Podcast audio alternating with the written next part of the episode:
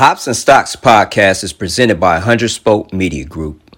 We encourage our listeners to drink responsibly. Please note, we are not financial advisors. We do not offer or provide financial advice. He's a journalist. So in the basement, I found 400 Jet magazines dating oh, back oh, to 1973. So again, like you go on these properties and you just don't know what you're going to encounter. But for me, like that's just valuable, you know, that I can go on this property and find something, you know, that's you know that old. So that's uh, 400. That's 400 beauty of the weeks that you looked through. Man, yeah, page, turned right to page 34, didn't you? Was it 34 or 43? 43. 43. 43. Come on now.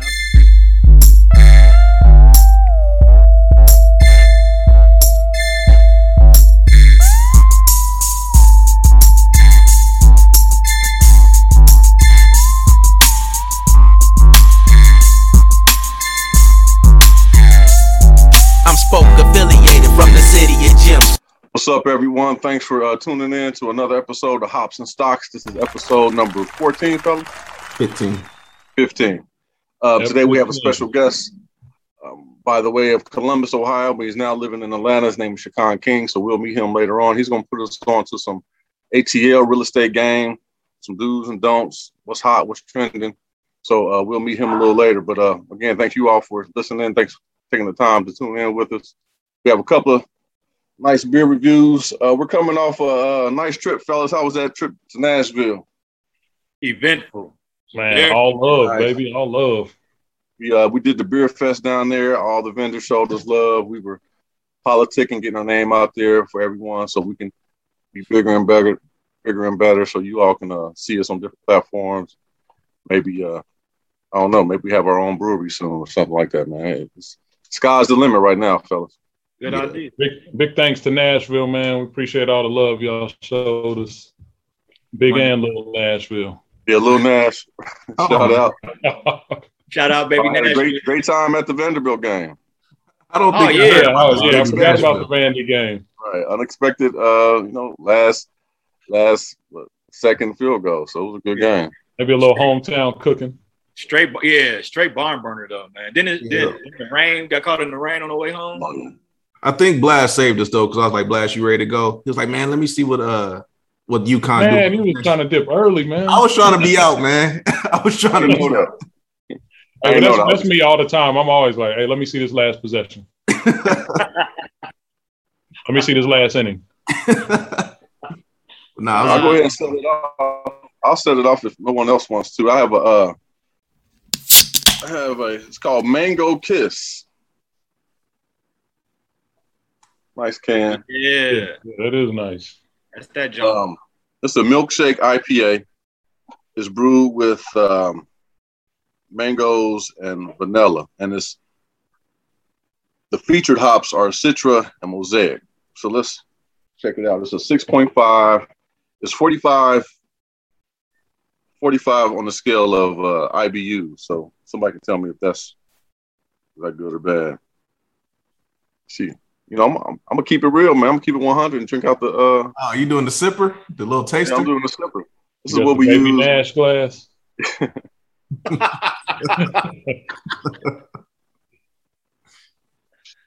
I didn't even think about breaking that out. Yeah, I like it. We all we all should be drinking out of them, man. I, I like.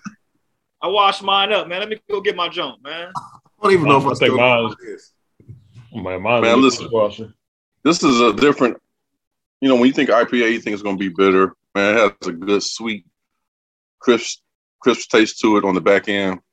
Um, I mean, the citrus. Sometimes citrus can be kind of bitter as well. It seemed like it, it have a nice sweet citrus on this one. This is a Rochester Mills Beer Company. I'm not sure where it's out of, man. The information on the can is kind of ambiguous as far as where they're out of. I'm thinking maybe Rochester, New York. I don't know. We can look it up. But on a scale, of milkshake IPAs, I would give this right out of four because um, I'm enjoying it. You know, it's not it's not something that I, I may not revisit. I know it was a milkshake. Are you getting yeah. the mango note? Yeah, I'm getting the mango. Yeah, yeah, of course. Yeah, I left that out, but I'm getting the mango note. Very nicely done, man. I've never had a Rochester Mills uh, beer, but um, pick one up today from the Honey Hole. Visit the Honey Hole. It's a it's an IPA. Yeah, IPA milkshake IPA. It's called Mango Kiss. You got that one on sale, right? Yeah, I got it on sale. It was regularly like 19 for a four pack. I got it for like six ninety nine. Man, you can't beat that. Can't beat that man. Cheers, fellas. Cheers, Cheers to neighbors. Cheers to neighbors and Little Nash. and a robber. And a robber. oh yeah, man. I'll go ahead and uh take this next this next leg of the reviews. I got this um it's Yeah. actually it's actually called the breweries, except it's spelled B-R-U E-R-Y. I'm sorry, E-Y, E-R-Y. Yeah, I think I said that right the first time. Um, and it's called Boysenberry Pie. And so it's a bourbon barrel aged imperial fruit stout with boysenberry, cinnamon, and natural vanilla flavor. Um, I've been sitting here sipping it. Oh, by the way, it's a 10.2 ABV, so it's something to get you righteous. Yeah, that's Out of Placentia, California. So let me take another little sip and give you a quick review. Sounded like this man said placenta, California. Yeah, like Listen, center. listen, Oh, wow. It's a nasty beer. I don't know. I don't want to say it, man. Placentia. It looked like placenta though, except it got an eye in it. Afterbirth. The afterbirth. That's what that's called. After bed.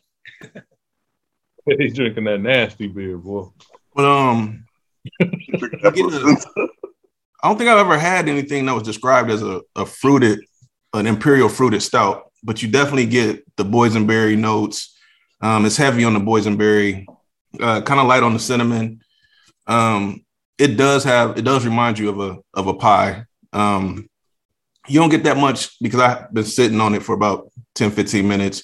You don't get What does it that. remind you of? E? Boy, it does remind you of boysenberry pie. Oh, okay. Um, But you were saying the placenta reminds you of pie. man, can I just get my review out, brother? My bad, man. My bad. I'm taking, I'm taking the place of Doug tonight, man. Oh man.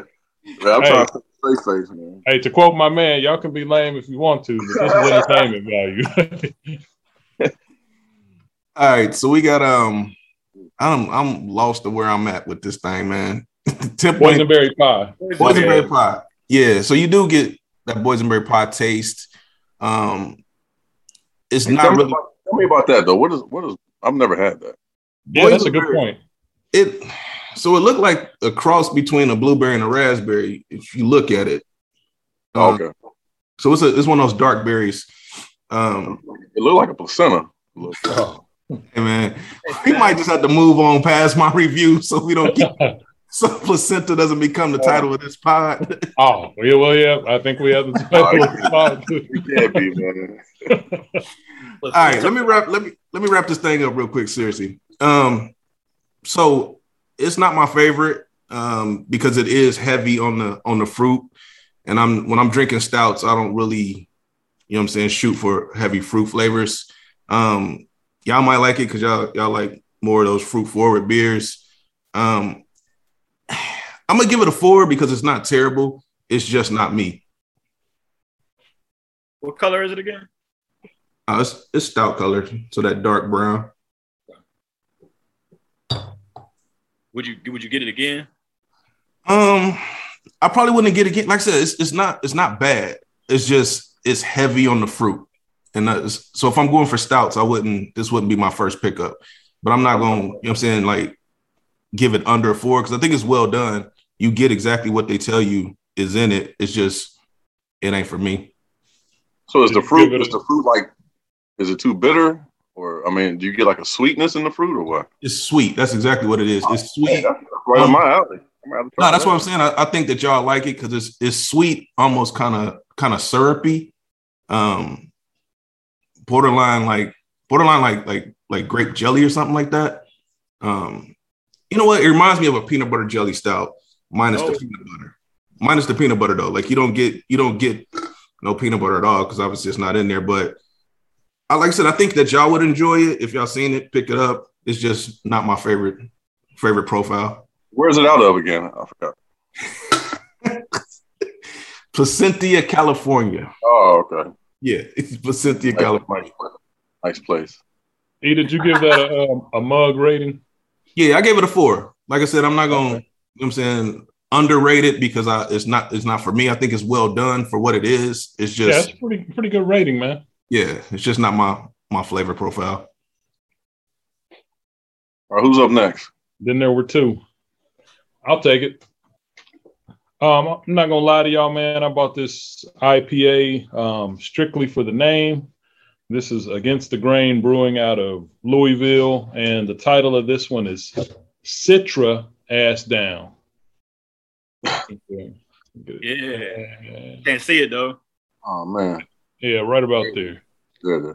All right. Sit your ass down. That's a clever so name. This is an IPA. It looks like they're uh, making fun of you know, beers with all these exotic ingre- ingredients. It says this is a double IPA brewed with Citra hops. It's sticky, hoppy, and delicious. Simply drink it and enjoy it. Don't hoard this beer.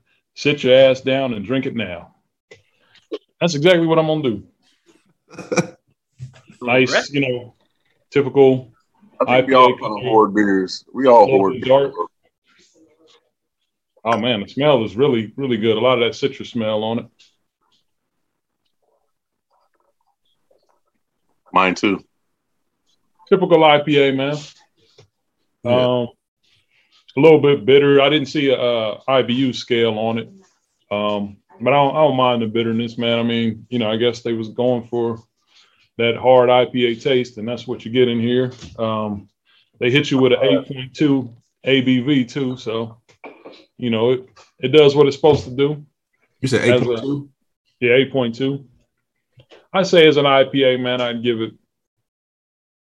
maybe a four. You know, mm-hmm. three fours tonight. Strong, strong offering for an IPA. Yeah. What you got beat up? Let me tell you what's in this can right here. Can you see it? Yeah, we Hold on. Keep it still, brother. Oh, the grist. Oh, Southern, Southern Grease. Is that this Southern is, Grease? it's easy. Southern Grist, uh, Go Fly Kite. It's a smoothie sour ale in collaboration with uh Untitled Art. Oh, that's right. That's right. So hey, were, were they at the uh, were, were they at the beer fest? Untitled Art. Uh-uh. Oh, it was a lot of Grist was. A lot of local folks down there. I know a lot of y'all like to tune into the show and just like to hear me just dog walk a brewery. I'm not. Well, I don't know yet. I mean, I've had it before, but yeah, you don't know what's in that can yet. Let me let me see what's in this can. I love the color of that. It's got that. Look like orange juice. Yeah. It's got that that typical sour feel. I mean, it hits you back in here. You can taste that. It almost it almost has like a sunny delight type of type of taste. The notes are uh, got my attention on that vanilla, mango, tangerine, passion fruit, and lime. It's that tangerine that tastes like that Sunny Delight. It has a uh, 5.6 ABV. It's out of Nashville. Um, I like it. Um, I give it a four and a quarter. Oh, it's impressive. I enjoy what's in this can. Once again, a lot of, a lot of good ratings, man. Once again, this is Southern Grist at uh, Nashville. Southern Grist, Go Fly Kite, Smoothie Sour Ale. What you got, Karan? I got uh got Trilogy. I went with Synergy. I don't see. I don't know if y'all can see it or not. Yeah, we can check it out. Uh, my brethren, E Dribble told me to go to Aldi's. I went to Aldi's. Um, they didn't have a lot of selection, but they did have these synergies. So I went with the trilogy or whatever. The price was a better price point. Uh, after tax, I think it was like 319. Um, regular price was like, I don't know, 289 or something like that. Normally it would have been like 379 or something like that at Giant Eagle. So that was the win. Got my trusty. Oh yeah, yeah. Came up on one of those. Yeah. I had to go through a lot, but I got it. It's a nice pour. colorization. Yeah, good color too. Um,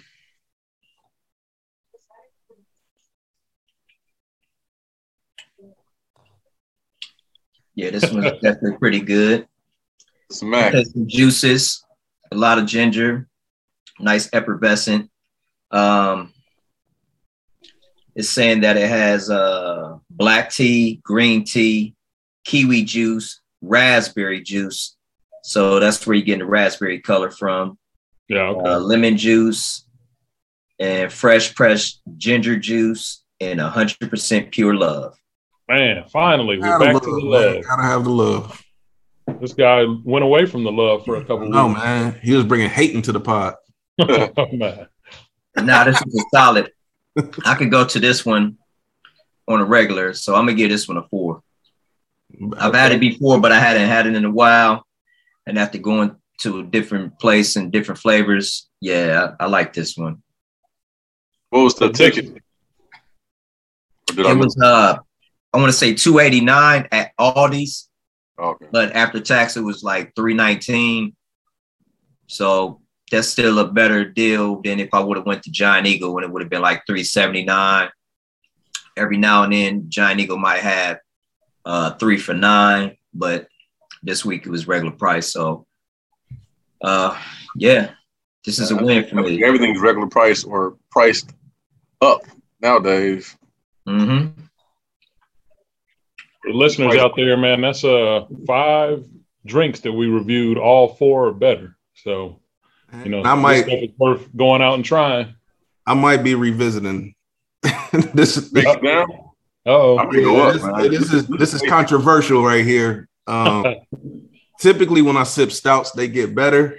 oh wow. Not getting better. Yeah, man, this one not getting better. Well, I mean, considering considering where that stout is from, I would expect it to get a little worse. Yeah, that, that placenta pie, I don't know. Yeah, like the the. I like like I said when stouts get to room temperature, pretty much that's like that that point that I love them. This one is getting like overly sweet. Like you can, it just tastes like boysenberry juice. Um, I'm gonna I'm gonna keep it at a four, but You can't you can't bid down. You can only go up, man. Yeah, you're right. But if somebody asks me on the streets, it's three seven five, man. I mean, that, that still ain't that bad for one that you clearly said is not for you. yeah, it's, it's it's it's getting further and further away from not being for me, man. I mean, if, if B Dub was grading that, man, Yeah, I'm actually gonna double back on this one. Um, I'm getting a trilogy. You're getting the raspberry, the lemon, and the ginger. Those are the three that's jumping out at me. So yeah, that's the trilogy right there. I probably put that. And, and man, ginger has a lot of health benefits, doesn't it, Karan? Oh yeah, definitely. Uh, it's- basically, it's the same as a probiotic, healthy gut, you know, um, regulation, you know, the enzymes, good stuff.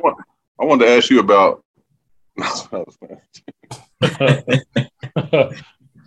nah, yeah, I, I, I probably put that bug in your ear, man. I, I mentioned when you put that that haul out in the text, I said something about you. You, you might want to review that one first. My bad. I don't know if that was your first choice or not, man. But It wasn't, but since you since you called for it, I grabbed it. It doesn't matter. It would have got drank at some point in Look, time. we, got, we got a little time. Get another one out. Nah, I'm good. I still gotta get through this. man. like Hey, I still gotta get through that, man. don't be But afraid to pour out. Don't be afraid to pour out. Hey, hey, like we were at the uh, beer fest. like you, like you were doing. Nobody, I don't think nobody else poured out. Yeah, I was gonna say I ain't pouring Nah. nothing out I poured beer. out. I poured out some. I was Um, constantly pouring out, man. yeah, it was some stuff that just wasn't good, but it was also some stuff that was really good. The bad part about it is Karan would have to document what I thought was good because he took a pictures of everything I said was good. I Oh yeah, I, I got footage I gotta go through, man. It's a lot of good footage though, man. Y'all be Yeah. happy. I just I just wonder how you can do that without getting full. I, I felt so full after like, you know, saying four or five, six beers. I was, you know, I was only Yeah. I'm, I'm like, well, I, I told all of them, much. man, like little, little, little bitty bit. even with that, man. I mean, if you get if you get like that much, you can make it all the way through and not just be having that, that overly bloated feeling. And then it was some people we would tell them like, "Yo, we only want like a really small pour," and they still fill it up. And I'm like, "Hey, yo, half of this is going on this on this field because I'm not drinking all of it." But I, I, I like that festival, man. You, it's for that ticket and that experience, and then for us being a new podcast and promotion, I think we learned a lot of things from the do's and don'ts of of promoting at festivals, man. Like, you know what I'm saying? We got a lot of feedback, good feedback from the t-shirts. I think the cards went over well, stickers not so much for some technical dif- difficulties with the stickers. They love the stickers though, man. They want stickers. Yeah. That's high demand. That's high demand. Yeah. People I love think- them, but we just couldn't get them to come off the thing. I think the biggest thing that I learned and I took away was that uh Nashville's a real damn city, man. Oh yeah, you didn't think that? no, I was just yeah, it just it's it's just at a larger It's great, man. magnitude than I That, that's why we had a midtown. The food was those wings were on point, man. I oh, Actually, feel like I uh, had- at Hopsmith, they was from. I, I never ate their wings. It was fire. oh yeah. Okay, I have to check them out. I've only had like they burgers and they uh they tacos over there. I've never had a bad meal in Nashville. It's good Yeah. food in this mug, man. Um, but y'all, y'all just be stuck on neighbors. I be trying to put y'all on, man. Y'all like, man, we I going to neighbors. Can you blame us though? First of all, it's in walking distance. It's right across the street. I can't blame you. I can't blame you. But I'm like, man, y'all done been down. Beat up. You been down what three times? Yep. And I think you only always ate- hungry. I mean, we always hungry, man. So it's I like think Dub has only ate at three restaurants, and he's been down. To, Hold on, I've had at Neighbors, Monell's, uh, Boom Bars, uh, Hop, what was it, Hopsmith, whatever. Hopsmith, yeah. Um, yeah, and in the hotel uh, breakfast, hotel lobby. I also did something I've never done before in my life, man. Just just straight up thugging, man. I uh was it the, the Hopsman's, that's the spot we went to, Yeah. Yeah. the fire wings. Yeah. I ordered my dessert first, man. Man, you did, you did that Oreos. Twice. You did that fried- You was my first time having fried Oreos, man. Them, them things were on yeah, that was fire, man. And- Oh, I didn't. no if I knew you- If I knew you rocked with fried Oreos, that place I told you I had a good burger, Jack Brown's, yeah. they got fried Oreos. They fire, man. Hey man, Karan ordered dessert and dinner at the same time, both nights. What'd you Hey, get for man. dessert the first time? Thug life. Rolls. Slim and Huskies, he got uh, he got the Oh, them yeah, them cinnamon rolls. cinnamon rolls. Oh yeah, shout out to Fire. Slim Huskies, man. They, they Yeah, Slim and Huskies took good care of us Friday night. Oreo was the thing, man, because I got Oreo cinnamon rolls, man. They was Oh yeah, Oreo. yeah. Yeah, those was fire. Fire. Hey, hey man, did anybody uh shout out uh is his name Mr. C? yeah. I, I Beat up held up the card. Okay. Yeah, I was just I was just gonna say, you know, that, that- he was a pretty gracious dude, man. I you know, um, he chopped it up with us. He was gracious with his time, and you know, it, he didn't uh, he didn't big time us at all or nothing like that. Hell, if anything, we might have big timed him. Right. Did you just see him in the see him in the lobby and was like, "Hey, what's up?" Or Yeah, tell we- everybody- broke this twice, man. The first time we walked in from from the kick, first time we walked in from the kick, he was uh he was sitting down with his like entourage. Yeah, nice little you know what I'm saying? nice little entourage, and he was he was asking us questions. We gave him a Yeah, card. he, he gave, us. yeah. oh, that's dope. people might not know who that is though. Say who that is though. Cha cha, Mr. Cha Cha Slide. Yeah, man. Hey, there he is. Right there's Mr. Cha Cha Slide right there, Shakhan King. I already knew it was gonna be jokes, man. So I'm prepared. Ladies and gentlemen, welcome, Cha Cha King. Yes, sir.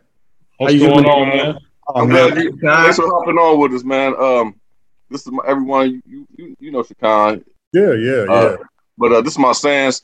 He's uh, originally from Columbus, by the way of Atlanta now, doing his thing down in Atlanta. Also, um, doing good things down there, man. Tell us, tell us a little bit about yourself and um, and, how your your business is matriculating down there in, in the South. For sure, for sure. So again, first of all, just thanks for having me on here. I've been following you guys, for, you know, since you kind of started this movement. So I just want to tell you guys, it. Yeah, stick to it, man. It's beautiful to see from afar. You know, and the one thing I know that you guys, you know, you know, you guys have grown together, and to be able to grow together in adulthood is a beautiful thing, man. You know, not a lot of people can get to this level in friendship. So I just want you guys to know, man, that y'all doing something very powerful, man. Definitely just hold on and stick to that. We appreciate it, man. Thank you, sir. Thank you. For sure, for sure. Hey, let this be the model. So when you in, in Cincinnati, you, you still call me. Let this be the model, man. Yeah, for sure. we can grow a friendship. Absolutely, I got that. but uh, yeah, just tell you a little bit about myself. Um, I've been in real estate uh, 21 years now.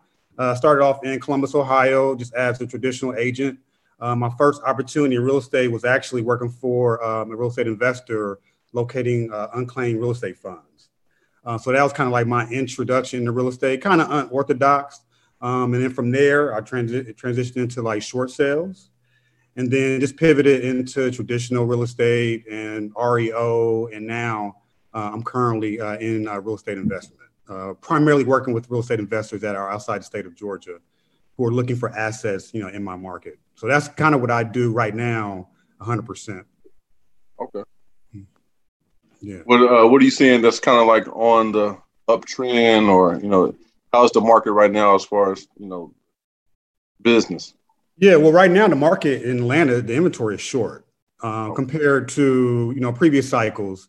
Um, yeah, I mean everyone's fighting over the same property. So right now I have clients from zero to half a million, and there's nothing there. I mean there is nothing. Um, so right now inventory, you know, is a huge is a huge issue. So what I'm doing to combat that is I've transitioned into doing fix and flips. You know, so obviously, you know, when you're in business, you have to adjust, you know, to, you know, to the market, you know, to whatever's going on around you. So if the inventory is short, then that's the opportunity for me to go acquire properties, renovate them, and then put them back on the market, you know, to add to, you know, add to the inventory or to increase inventory.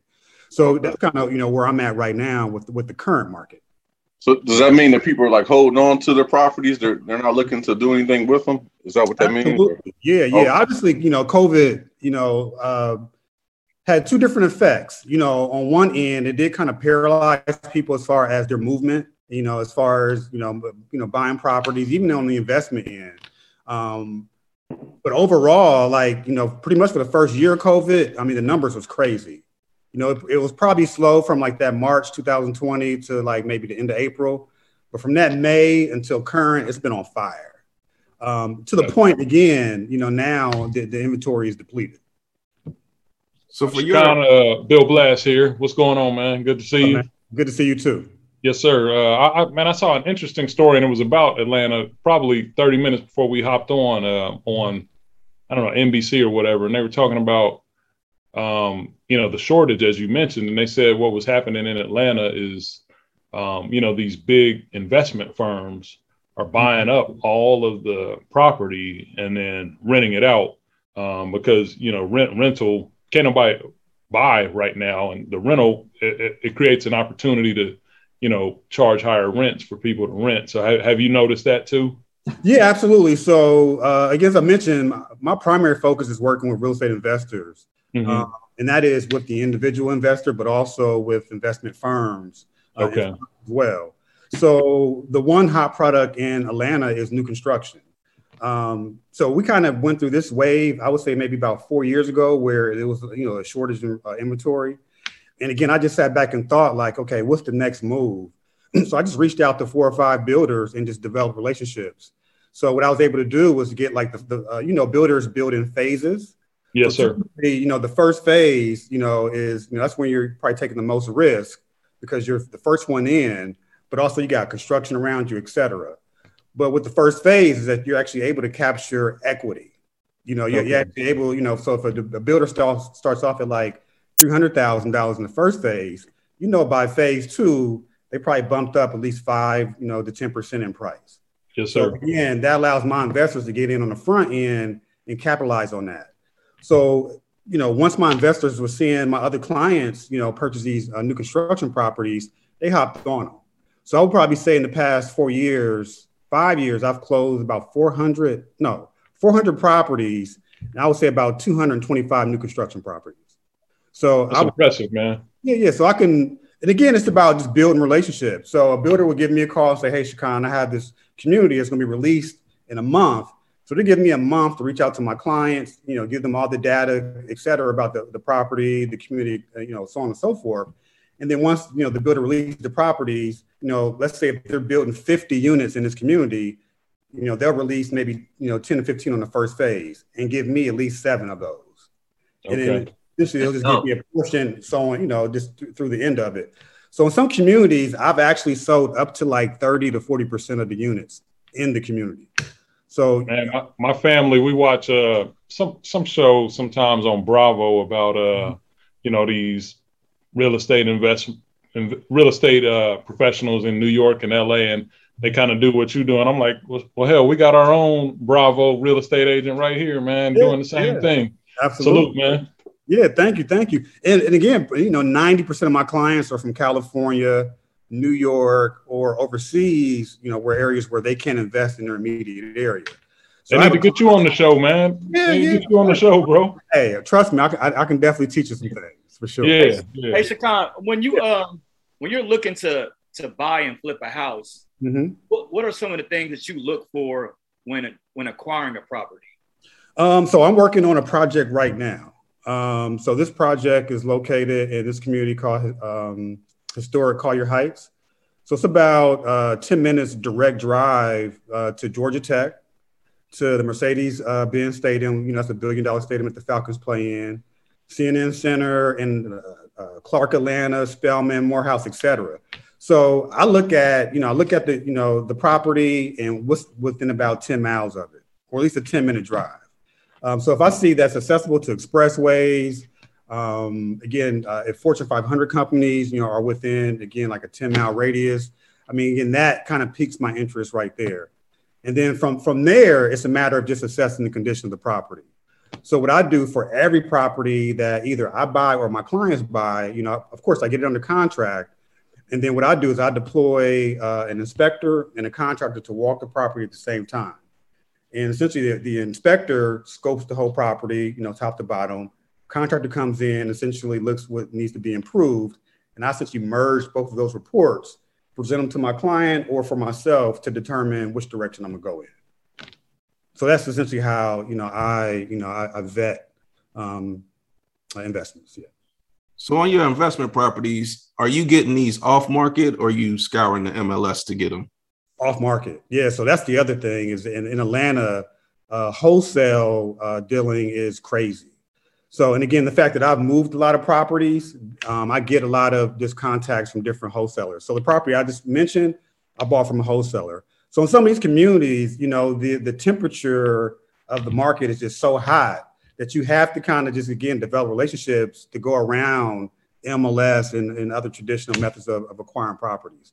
So yeah, I definitely go through wholesalers, and so far I've probably acquired like two wholesale properties, and they've all worked out well. Okay. Yeah. Do you know that um like the means like were they probate properties? Were they tax liens? Uh a combination of most of it is just um like with the property that I just acquired, it's just individuals who've lived in this, you know, in the home for a long time. And, you know, they know someone who knows someone that says, hey, I'm going to sell my house. And essentially that's kind of how it starts. Okay. Um, you really kind of just, um, you know, this property I just bought, you know, the neighbor, she's been there 30 years, and she gave me the history of the property. Um, this property was a one home owner. Uh, so this gentleman who owned it bought it back in 1960. Uh, he was an African American gentleman. He was a journalist, the first journalist in Atlanta um, that worked for the AJC, the local newspaper. But he's the first journalist that could actually talk to uh, white police officers, like during like a crime or with something transpired. Um, so again, that's the other piece is that I like buying properties that have a story to it, you know, because that's something that you want to sell. So yeah. you know, again, just digging into the neighborhood, digging into the neighbors, just being, you know, again, just genuine is how I've been able to stay in real estate and just get, you know, properties that others may not have access to. It sounds like those uh those type of people would um take a lot more than uh, pride in that uh that real estate as well. Like absolutely, yeah, a lot yeah. more upkept and you know a lot more work put into it. Absolutely, yeah. I mean, again, just like to get a property, you know, again, this property was built 1960, and for only one person to have lived in it during that whole time, like that's a treasure. Um, yeah. So I mean, we look at it like you know we want to definitely make sure we preserve it, you know, renovate it. What'd you say now? He was a black man. Absolutely, yep. Uh, his name was George Coleman. And the, the the interesting part was that you know as we were cleaning out this property, again he's a journalist. So in the basement, I found 400 Jet magazines dating oh, back wow.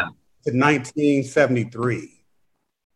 So again, like you go on these properties and you just don't know what you're going to encounter. But for me, like that's just valuable, you know, that I can go on this property and find something, you know, that's you know that old.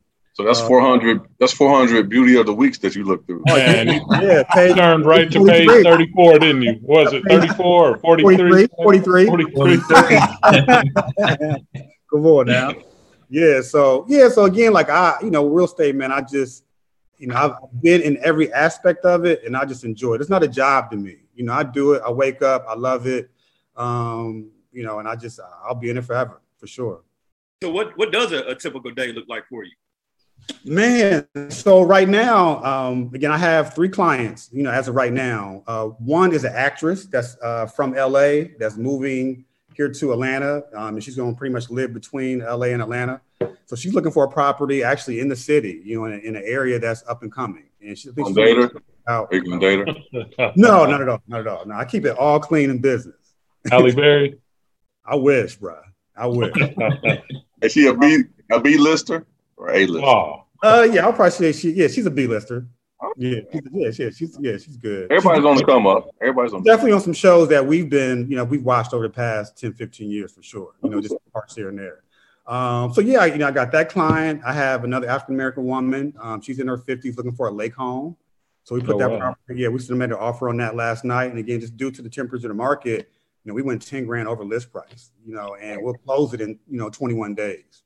So it's like a bidding war, like if somebody oh, yeah, bid sure. higher, then it's like a bidding war right now. Everything is multiple offers. So what I'm telling my clients now, like even if we're looking at a property, there's no offers on it at this moment, you have to approach it like there's 10 other people about to submit an offer. So everything that's out there right now, like we go in strong. Like I have a client now, we're looking at a half a million, and we may have to go up to like 525, you know, just to be able to get to get the property. Now, when you're accepting offers or when offers are accepted, Mm-hmm. do they look at the source of funds? Are Absolutely. they looking at like the? I mean, is, is that unethical, man? If if you're looking at somebody's how they're going to pay, like their loan structure and how their loan is structured. I mean, no, that's, not at all. That's all no. fair game. Yes, I mean, you have to confirm that they have the means to to acquire the property. Right. You know, whether it's by a traditional loan, cash, uh, or even hard money. Um, Doug, that the story I was talking about on the news, the, the lady was losing out. She, I think she said she put in over 50 different offers and she got beat out every time by, you know, the firms that were offering straight cash. Yeah. yeah. Right. Well, yeah, I, I understand that. I understand that concept of getting beaten out with someone with that much capital. But if you're, and you're really not in residential, but if you're looking at someone with an FHA loan and a conventional loan, it seems like now the market is saying, hey, we're, we're going to go with that conventional loan and not so much with the FHA loan. Well, no, you know, what I do again, I, I kind of sell a story with my client. So, particularly if it's the owner occupant here in Atlanta, again, as you mentioned, Billy, I mean, there's there's been there's been such um, emphasis on real estate firms coming in and funds coming in and buying properties. So, if I have a client that is an owner occupant, she has kids, you know, she works in the neighborhood, a seller is more likely going to take that offer over uh, an investor. Gotcha. If that makes sense. Particularly if it's in the neighborhood that's settled, and you know. And yeah, yeah, because the invest the investment firms were looking to rent versus you know the person that's looking to you know be there for a while. So exactly, exactly. So yeah, so again, you have to confirm you know their ability to uh, to buy. So even with FHA loans, like I submitted an offer earlier this week. You know, I submitted you know obviously the offer, the pre-approval letter but also the buyer's down payment money from her from her bank deposit. So I, I want to show completely that she's pre-approved, and I'm gonna show you where the down payment money is coming from. Right. You got to source the funds. It just seemed like it just seemed like people were going on with the government loans, the FHA loans. Mm-hmm. Like they get the short end if they're competing with a, a, a buyer that's conventional. You know what I mean? Yeah, yeah, yeah. Well, if you look, well, what happened was with the with the mortgage mortgage collapse, you know, ten years ago, that changed a lot. So at this point, you know, if you get pre, like you got to have a 620 score, you know, really just to get into the door, um, even for FHA. I mean, of course, 580 is the bottom, but lenders want to see you in that 620, 640 range, you know, even as a bottom. Right. So, you know, once you're there, and again, they have um, new systems now where they can pre-approve you up front. They can run all your your docs, credit up front, you know, to say, okay, all we need is an appraisal to get you through the door. Versus before, I mean, before market collapse, I was closing people with 450 credit scores. Easy. Wow. I'm telling you, easy. Um, you, need but that, those, you, need to send those clients to me. I'll take care of them. Eric's Credit Solutions. I sure will. I'm serious because I get them calls all the time, and I just tell people like again, just you know, obviously you can you know pull your credit report on. You You know, I always tell people go to annualcreditreport.com, pull your credit, and essentially if you have collections, just contact each number on there, and then just you know just make them an offer. Again, you or, do Eric's job. You say do Eric's job without paying them right, right. Or again, or again, you know, obviously you you can you go through someone professional who can do it, you know, and you can handle it, you know, with the ease of mind. Um, but that I mean, that's always. I guess, I guess my question was, how much discretion does the seller have when it comes to, you know, agreeing upon a deal with what type of buyer? So they have, they, you have a lot of discretion as as the seller. Yeah, I mean, you as long as you are inside, uh, I guess the lines of ethics. I mean, a seller can look at the, the, the, offer any way they want to. Again, of course, they just can't discriminate based on you know color, creed, religion, right. sex, origin, etc. Um, but a friend of mine, she she was in the market for a long time, trying to find a house here in Cincinnati, and she was just coming up against that bid that bidding war. Every yeah. time she, she she set a price, and they'll come back with twenty thousand more, and they'll beat her out. Mm-hmm. Um, but then I, I started because she was asking because I used to do mortgages myself. Yeah. And I was I was asking her like not to get in her business. What, what, type of loan are you structured with now? She said FHA. And I was like, man, I wonder if that's why she mm-hmm. is getting, um, you know, rejected or yeah. those well, contracts aren't being accepted with her. Yeah, if yeah. I'm mistaken. FHA requires an inspection right? Like you have to have it has to meet certain things to qualify. Well, you got you got have mortgage. You have you, you got to have mortgage insurance with your loan. So that's added yeah. on to the, the cost of the loan, and that's added on to the actual uh, monthly payment. You know mm-hmm. that mortgage insurance. But yeah. yeah. it has to be inspected differently. Yeah, there's a, a different level of inspection for FHA. Um, yeah, yeah, like the appraisal. The appraisal is more stringent. Like yeah. uh, as far as um, it can't be any peeling paint, uh, trip hazards, um, you know, everything essentially has to be stabilized versus conventional. Seller, the seller will have to fix all that stuff before. Absolutely, right. So that's that's probably where the you know the, the discrepancy is. Like, hey man, I, I don't want to put a rail out there, but mm-hmm. FHA is telling you to put a rail out there. Absolutely. Yeah, and again, you know, it depends on the market. I mean, the seller is going to address whatever issues arise. You know, particularly, you know, if you have a strong buyer um, and again, FHA buyers are strong. Again, my client I mentioned that's a half million dollars. She's an FHA buyer. You know, I mean, she's approved approved of the 420, and she's going to put the other hundred grand down. I mean, so you know, FHA is just a, and actually, you know, she's approved uh, conventional at 400,000 and FHA at 420. So the FHA just allows her to borrow more money, and essentially that's how I deliver it to the sellers when I'm when I'm presenting offers. Is that a different debt to income ratio that they provide? The DTI. Yeah, yeah exactly. Okay. Yeah, and then you know, uh, Chase Bank just reached out to me last week because they're going to partner with me on the property that I'm renovating.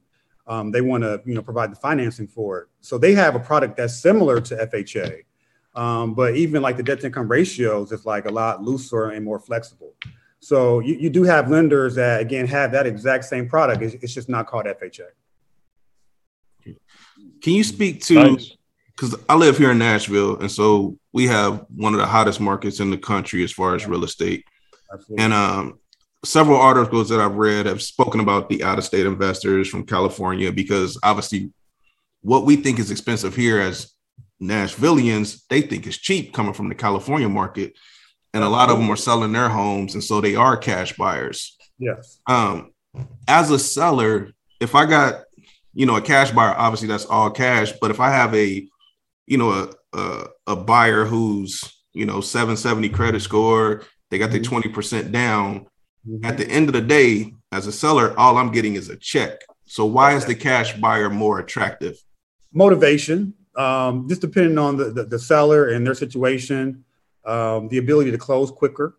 Yeah, you know, close quicker. Right, right. So with my cash clients, um, you know, we're going to go in with, you know, maybe a, a three to five day inspection period versus my you know uh, conventional loan clients where we may do like a seven to ten day inspection period but with, with, cash we can also close in 14 days as well or immediately after we kind of scope the property and know that it's essentially good to go So cash essentially just allows the, the, the seller to be able to close quicker. But as you mentioned, at the end of the day, it's all I mean, it's all the same check. Yeah, and in this market, honestly, like cash really doesn't it doesn't mean much at all. I mean, it, it really doesn't push people to take it take this offer other the uh, over the other offer. Okay. Hey, Shakhan, uh, I, I want you to, you know, just speak to the listeners who might be hearing this, and you know, they hear you throwing out these big numbers and think that, you know, real estate is is a glamorous job. I, I know that you love it, but you know, speak to speak to some of the grind and some of the hard work that you put in, also. Yeah, so as I mentioned, I started out in real estate just as a traditional agent, you know, just working, you know, the neighborhoods in Columbus, um, again, as you guys, you know, as you guys may know, I opened up a real estate office in downtown Cincinnati, um, and that was like my first ten years. And I will say what yeah, I did. Hold on. You still owe me some money for that because I work with you, man. I think I helped you out with something. I don't think you ever actually brought anything. I was riding around with you looking at some properties, man. I don't even remember that. um, all right, go ahead, man. Um, but yeah, I would say what I learned is that um, my personality is more geared towards the investor. I'm not the real estate agent, you know, that's going to put the family in the car and I'm just going to ride around and do the field. That's not me. I'm more of, you know, the business side of it. So I would say like that's, you know, the one thing I learned is just, you know, my place in real estate. Mm-hmm. Um, and then there, I would say the second thing is, you know, dealing with family and friends. Um, you know, going into real estate, you know, that's kind of who I marketed my business towards was my the people who I knew. The tough part was, you know, watching family and friends, you know, lose properties to foreclosure. Um, you know, coming to the closing table not prepared, you know, with down payment funds, et cetera. Yeah. Uh, or even sometimes just asking for my commission check. You know. Oh, what? Yeah, yeah. I mean, so Wow. What I did, what I did intentionally, probably back in 2007, is I just started working with people I did not know. Yeah, stop working with. So that's why I just I just shifted 100 percent to investors, um, and then also banks as well. So I, you know I've, I've, done a lot of REO work, managing foreclosure properties for Fannie Mae, Bank of America, uh, so on and so forth. So I essentially just kind of just went to the corporate client versus the traditional client. So, so that's, that's you say they asked for your check they want you to do the work for free. Is that what you're saying? Yeah, I mean, because um, in some instances, you know, people look at that check like it's a lottery check. Um, they don't look at you know the work that the risk again because there's risk going out, you know, not being paid, showing people properties. Yeah, uh, and that's know, what I'm talking about. Like, you know, I think people, yeah, people see this as a glamorous position, and you know, they don't see the work. Yeah, I mean, it takes a lot of grind just to one, you know, uh, you know, get a pro- get a buyer to the point to where they're ready to buy, locate the property, and then once you get the property under contract, you know, you have buyer, you have seller, you have a closing attorney, you have inspector, you have appraiser, loan officer, you got all these people, you know, in this transaction. And you know, my approach has always been more of a team approach. Like, you know, even though, you know, I may represent one side and not the other, we're all trying to get to the same goal. So I commented like, hey, like we're, we're a team in this and we're going to work together to get this property to the finish line and close. So, um, so that's one thing that I think, you know, uh, has helped me just kind of stay afloat in real estate is I just have this kind of kumbaya approach to it, you know, to, hey, we're going to go into it. We're going to have fun. It's going to be a beautiful experience um, versus it having all the anxiety and stress and all that type of stuff speaking of anxiety and whatnot, I know you started off in Columbus, which mm-hmm. you know was kind of like home base for you in Cincinnati.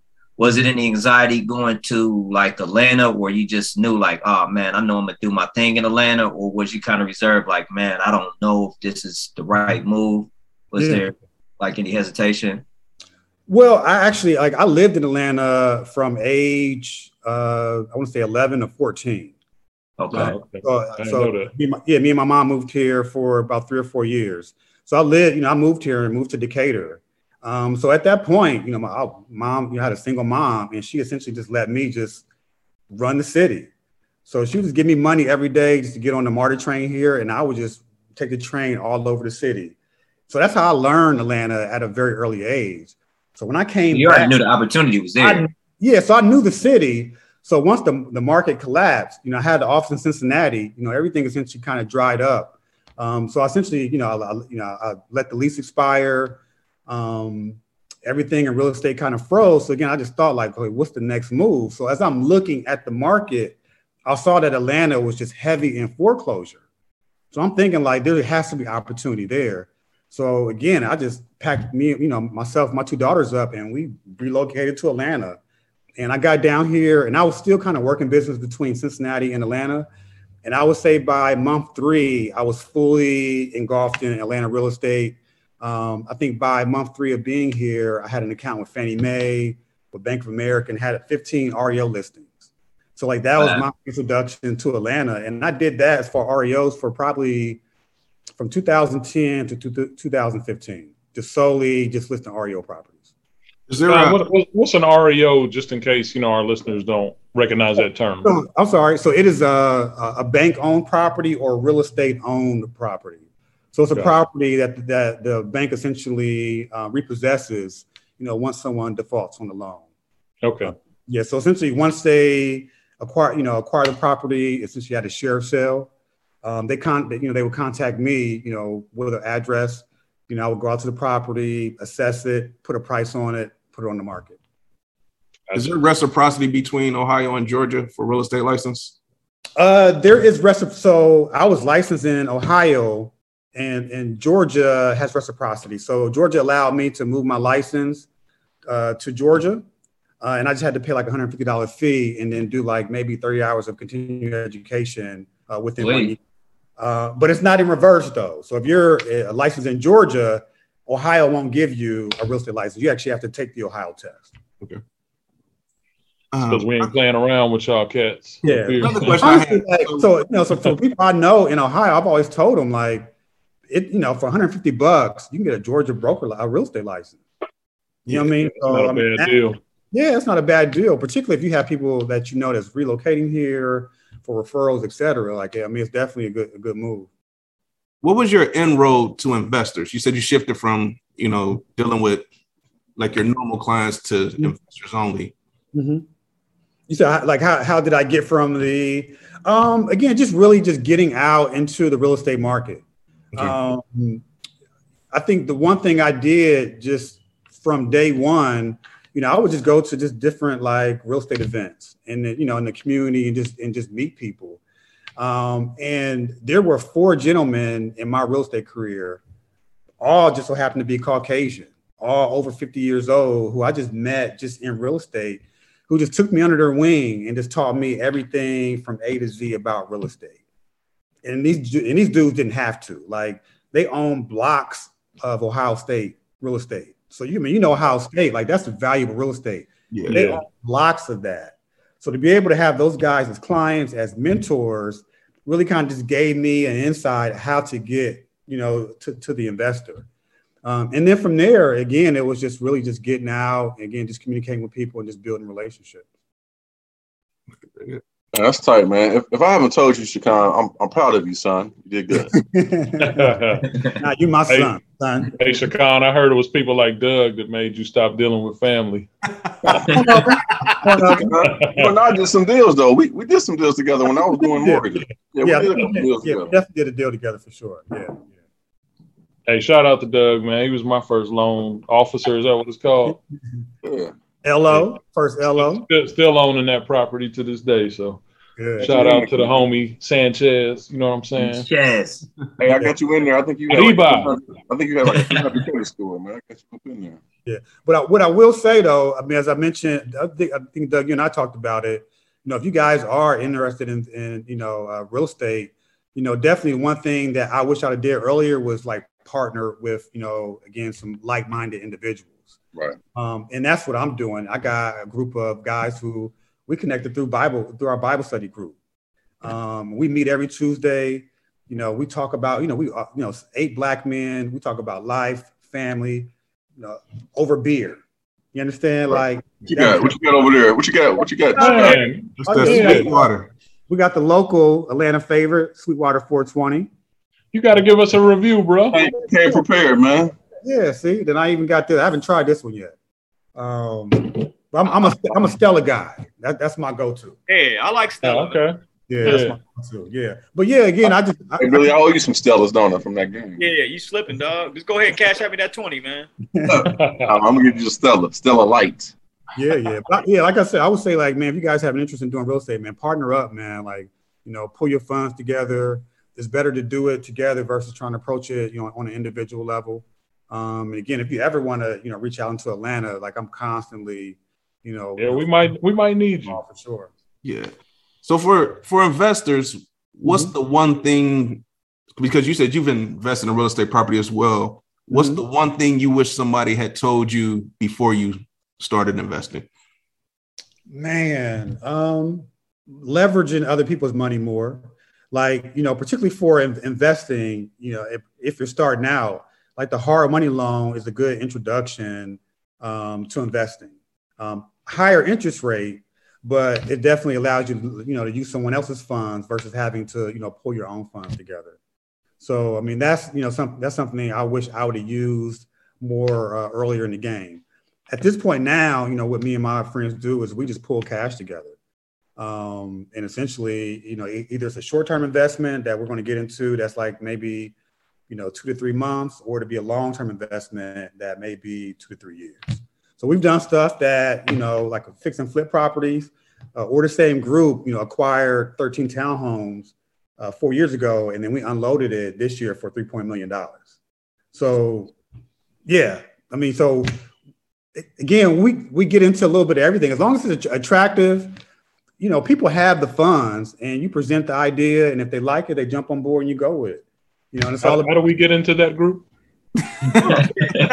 wide open. And again, right. like you know, it's seven of us, you know, and we do Zoom as well. So you know, maybe at some point in time, you know, we can all hop on a call together, you know, and kind of just you know, you know, you know, fuse our groups together. But Sure. you know, absolutely, man. Like I said, I, I again for me, like you know, as like I said, I applaud you guys for being at this level, you know, of your friendship, because that's what I was able to develop with these guys right here. And again, you know, having solid friends that you can trust um, and do business with as well, you know, at this level of life, you know, is a beautiful thing. So, um, yeah, I would Yeah, definitely. I remember, man. I remember you sent out that um, Mhm. in another group text. You sent out Yeah. Excel sheet where you had everything broken down. Mhm, 'cause mhm. We were looking to do something. So yeah, Yeah, yeah, yep. So for the investors out Oh, there, man. partner, partner with your group, buddy. Let's so go. for investors who are looking to get into that Atlanta market, um, or maybe some of our listeners, you know what I'm saying? They, hopefully, Yeah. how do they get in contact with you? Like, what's your socials, email, website? Yeah, so my Instagram is shakan.realestate. Um, and you, uh, my email is sdkceo at gmail.com. Um, and I'll repeat that sdkceo at gmail.com. And my phone number is 404 510 0780. Uh, my website is under construction. So I'll definitely shoot that to you guys once it's complete. But you can definitely reach me on my uh, Instagram, shakan.realestate. Appreciate you, man. that's Yeah. uh, four, uh, that's four hundred four, little dude. That's what Nah, it's called. Coral Cool, big dude. I I thought this dude asked for your social security number. Like, how can we get your social security number? hey, Shakhan, man, it's, it's been Yeah, our much pleasure, love, man. man. We appreciate you. Appreciate you coming You on. Hey, I got uh, one more um, question Yeah. for you, man. Yeah, Um, I, I respect what you're doing. I appreciate you, proud of what you're doing from afar. But uh, from your your social handles, I've, I've noticed and I can appreciate, man, your uh, your love for plants, man. How'd you Oh, man. how'd you get into that, man? Because you don't look like a novice, man. Listen, I, it, I, honestly, I got into it about three years ago, and you know, me and my daughter was just Call him Tiger King. yeah, me and my daughter was just here in the crib, and um, some just sparked it, you know, and I just kind of just got in my garden, went to Lowe's and started buying stuff, and before I knew it, I accumulated like sixty plants. Um, it's dope, man. Yeah, and it really just kind of gave me something, you know, something else to love, if that makes sense. You know, another Yeah, place to kind of just put my love and energy to. And the end result was that my daughter was watching me, and now, you know, she's majoring um, in horticulture at UC. Oh wow. My love for plants, you know, transition, you know, it just went right to her. So she's in Cincinnati right now, you know, Burnet Woods and all over Cincinnati, you know, studying the woods and, and the plants and all that stuff. So, yeah, I love it, man. It's a beautiful thing. You like plants more than you like your shoes? I know your shoe game was It's, hey, it's it's it's equal. You know what I'm saying? It's pretty parallel, man. It's pretty parallel. Weren't you hiring cats, man? Weren't you like a uh, a manager hiring cats over to that, that one shoe store? Oh Where'd yeah, uh, just for feet, I hired you. That's right. You work for me. Hey, Yeah. Yeah, matter of fact, two of my former employees right here. What'd you say? I said two of my former employees is on the Yeah. truck. I work Hey, for man. you now, man. You was a trash. You was a trash. You was, you was trash boss, man. I I, I, I left the first day, man. One, one of the best supervisors I've ever had, man. Come on, man. It was Kate. Oh, well, yeah. What, what was the name of that spot? What was the name of that spot? Uh, just, just for feet. Just for feet. That's right. That's right. Yeah, yeah, yeah, yeah. That was all love. You, Oh, you man. gave me a little pocket change, man. You know I needed. it. Hey, man, Doug, you, Easy I six don't bucks think an you ever hour. to work. You never I went never went. I never went. Nah, Hey, nah. but check check my W two. I still got paid. You know. That was something to shag. you made me choke a little bit on my beer, man. Hey, but when you guys get a chance, man, you know Atlanta is a beer city. Like we got breweries crazy here, Hey, and there's there, there's this um, group. Um, they have a it's called the Monday Night Brewing. So it was a group of guys just like yourself that just essentially you know kind of connected once a week on Mondays, had a love for beer, and now they got two breweries here in Atlanta. They So just That's the spot we went to here in in Nashville. They it just might. I think I saw that. Yeah, it's, it's, Yeah. it might be. Just Yeah, Yeah, we built was, we was just there. We was just there. Yeah, so I think it started here in Atlanta, like the original location, but yes, it's a beautiful spot. But we got Tap us in, tap us into like the next like beer fest or something like that, man. Just let us yeah, know. we've had one. We had a beer and barbecue fest two weeks ago. Oh, Oh okay. man, Sure did. yeah, but yeah, I'll, that was definitely- love. I'll keep you posted for sure. Yeah, Atlanta will be a nice one, man. We'll we'll do yeah, it. that's, that's an easy trip right there. I said it. I set it out for you. My crib is your crib. I appreciate it. There it is. Mhm. All right, man. Well, look, we're gonna we're gonna let you go again. All right. We, we thank you for uh, your time, your expertise in the real estate game, Mhm. and if we can help you with any beer selections, man, just ask us, man. Stop drinking that trash beer that you just showed us, man. This is premium over here, man. That was, that was a cider, man. You had a cider you showed us. Hey, actually, your, actually, your dean left this over here. So, so Oh, for real? All right, yeah, man. man, definitely. That's I it for us. appreciate We, we're gonna go ahead and shut it down. Yeah. Yeah, we appreciate for your time, Shakhan, man. You, you really Hey, did salute, the thing. man. Appreciate the Appreciate education, bro. man. Likewise, man. Be blessed. All right, We're brother. gonna cut it here. Shakhan, you can stay on. We're gonna cut it right there. Hops and Stocks, episode 14, signing off. 15. 15, damn, I messed it up too. Peace. Love y'all. Shut Yeah. the man if we ever depart from my heart to I'm riding with you. I'm riding with you.